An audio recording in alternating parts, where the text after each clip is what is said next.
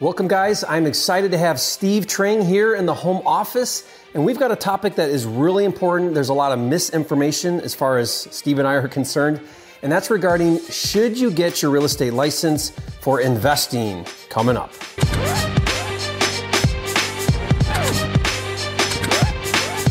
For a limited time, you can get a free copy of Jerry Norton's Quick Start Kit with everything you need to flip your first house in 30 days or less. Download it now at myquickstartkit.com. If you're new here, I'm Jerry Norton, and I went from dead broke to millionaire flipping houses. And after doing a thousand deals, I started this channel to help you master the art of wholesaling and flipping so that you can live your dream life. Be sure to subscribe and click the bell icon to get notified when new videos are released. All right, Steve, thank you for being here. Uh, it's exciting to get to do this video with you. And you know, I don't know, Steve, if you know this, but uh, you and I relate um, quite a bit in regards to kind of a little bit of our background and kind of what we do. Um, more so, I think, than a lot of other people in the education space. So sure. it's exciting for me to actually talk about this topic of your real estate license. But again, thank you for being here. It's exciting to have this opportunity. Oh, I mean, thank you for having me. And I am just blown away by this home office. I mean, I don't know if you can even call this a home office. yeah, not a bad place to hang out, right? Yeah. yeah. Well, thank you. And thank you for coming. And, um, you know, it's great that you're local, but I sure I sure enjoy kind of this type of face to face interaction when doing a video like this. So yeah. it's a lot of fun and and I want to talk about this topic of your real estate license. And I don't know if you know a little bit of my background, but uh, when I got started about 16 years ago, there wasn't very much public tools or information to gather data. And so I started out as a wholesaler and I got my real estate license strictly for access to the MLS so that I could comp properties and set up my own showings.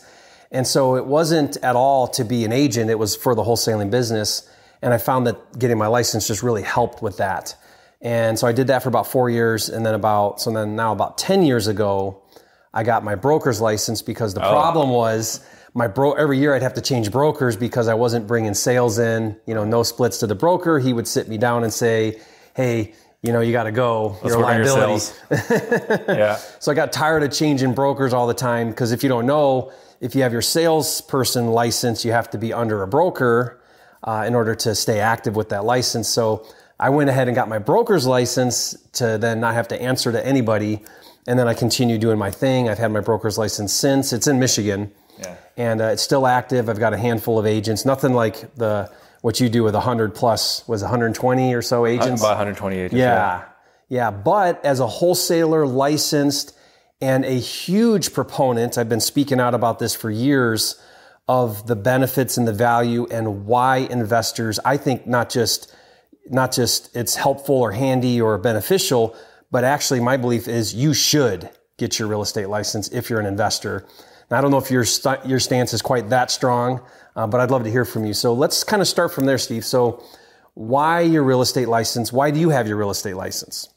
Well, I got my real estate license because I, I kind of went the wrong route. So before we even jump into that, I just wanted to say I started my own brokerage, the same reason why you started your own brokerage, where I didn't want to answer anybody, yeah. right? So um, I actually got licensed. Uh, so I read Think and Grow Rich. I said, okay, I'm, I'm going to become this real estate investor. I'm, I'm going to get out of the rat race. And this back in 2006. And I started buying rental properties. And then I saw like, wait, this other realtor is making a crap load of money. what is going on over here? A year's worth of, of cash flow in one sale, yeah. yeah. And so I got completely the sidetracked. So I, I kind of called the lost decade, but it was really like seven or eight years where I kind of went down the wrong road. So I became licensed because I wanted to make realtor money. And you know, wholesaling wasn't a big thing at that time. It existed, yeah. but it wasn't a big thing. So were you doing listings and then buyer's agent taking people out and showing showing properties? Okay. Mm-hmm. Uh, so that I never did. Yeah. yeah. So I was an agent for, for quite some time, and I don't necessarily recommend that route. um, I don't I don't think it's a terrible route if it's the direction you want to start, but I don't, I don't necessarily recommend that route. Because Nights, weekends, holidays. Is that why? Yeah, like they sell you this dream, and I think they sell wholesalers the same dream too is like you get to work whatever hours you want to work, drinking mai tais on the beach, pick your hours, and that's not true. Not true. Now as a realtor, as a or as a wholesaler, right? No. It's not to become a business owner. Um, but business owner in general, right? Yeah, and so that's kind of what I was sold. But that's why I got licensed. Now, with that being said, I preach all the time that you should be licensed. And that goes against the grain. Oh. You and I are not uh, of the of the popular opinion. Mm-hmm. And what people are always saying is like, well, you know, if you're licensed, then you can't say these things or you can't do yeah, these things. Which cracks me up. And I argue, even if you weren't licensed, you shouldn't say those things yeah. or do those things. Yeah, I saw this. I saw this this thread on on a Facebook page, and it was, and the argument was, well, um, you, are held to a higher standard. That was the argument. You're held to a higher. Well, you should be held to a higher standard whether you have your license or not. What are you talking about? Right. You shouldn't be unethical or immoral. So, like, you know, if you're coming in with a heart of service, yeah. then there really shouldn't be any problems, right? Like, we don't ever lie to prospects. We don't go to someone's house that's worth 300 and tell them it's worth 200, right? Yeah. right? So we're totally transparent with our process, with our conversation. So I think that that concern that you're held to a higher standard is not a bad thing. And that's the downside. But they're never talking about the upside. Yeah. And the upside is you also get to monetize your existing leads because we know statistically when you're calling motivated homeowners, only between 2 and 5% will actually entertain your cash offer. Mm-hmm. There's another 95% that have raised their hand, want to sell, yeah, need to sell. Mm-hmm. They're motivated. Um, I did. I had a really good run uh, before PPC got crazy. Mm-hmm. You know, back when it was just me versus Sean Terry. Yeah, I had a really good run on PPC here in Phoenix. Yeah, in Phoenix, where I was getting seven percent listings all day. Yeah, seven percent. Seven percent. I would go to their Not home. six percent. Seven percent. Seven percent. Now, did I leave a lot of Which is about a, as much as you make on a wholesale deal or yeah. more. So at that time, it was great, right? Yeah. So um, I think that you're dealing with a motivated homeowner who's happy to pay you commission to get you out of, get them out of their situation. So these are homeowners that don't necessarily want your cash offer, may not be able to accept your cash offer, and there's other ways around that. But if they're tied to you know Zillow or Redfin, and they've got pain but not enough pain to go the cash route, you can present listing as an option. Now, I am not saying be a listing agent. Yeah. Right? I've gone down that road mm-hmm. and that's not terribly exciting either. No. But you can get referrals is what we typically do. Yeah, so you can approach this in one of two ways. You could have someone uh, you can refer it out and collect 25%. Which you have to have a license to get a referral a license in get. most states. I think pretty much all states. All states. If you're not licensed, you're going to prison. I mean, Do you guys catch that? So let me back up a second. What Steve's saying here. If you're a wholesaler and you go on appointment and you can't get the cash offer, but you offer to list it or refer them to somebody that will list it, you can get typically what I typically get is half of the listing commission. So if it's a 3%, I get 1.5% for referring that person to a listing agent. They do all the work, they list it, handle all of that, and I get paid 1.5%. Right. To get that 1.5%, you have to have your real estate license. But if you think about it, Steve, I mean, I've run the numbers in most states, it costs, except California, it costs about $1,000, maybe $1,500 to get your license, you know, all the fees. Oh, yeah. Maybe $1,000 a year to maintain your license with dues and so on. Mm-hmm. It's not very expensive to get and maintain a real estate license. And you can easily, easily 10 times over, 20 times over, make up for that just in referrals, not even getting the full listing, just in referrals at half the listing, that just paid for it way, way more than it ever cost you. Exactly. And so you're talking about getting 50, 50% referral fees. What you can do is you, you mentioned 50%. Um, if you have a team, you could have someone on, that just runs with these as an agent. They're the realtor on your team. You're a licensed realtor, but they're the realtor on the team running the transaction and they'll take 50%. In some instances, you could pay them a salary yeah. if you wanted to, mm-hmm. or pay them 30%. Like whatever you negotiate within that organization, you are free to do as a licensed realtor. Now that's just for local. Now, have you ever talked to someone who's like, well, I don't need to sell this house, but I got this other property back in Kansas, back in Florida. Well, what do you do? You can post it in a Facebook group, have them run the deal, and hope that they pay you. because that's all you have mm-hmm. to rely on, yeah. right? You got a handshake, you got a verbal Facebook message, maybe. But if you're a licensed realtor, now you can go on Zillow, mm-hmm. find an agent over there, yep. say, I've got this motivated seller. I want 25, 30, whatever you want to negotiate. Mm-hmm. And if you're good with that, now you can send them a, uh, uh, um, a referral agreement. And as long as you're licensed in one state, you can receive a commission in another state. Absolutely. Yeah. So you guys that do virtual or whatever, you know, that's you just get your license, whatever, mar- maybe your main market or where you're at or whatever, and then you can get those referral fees where, from wherever.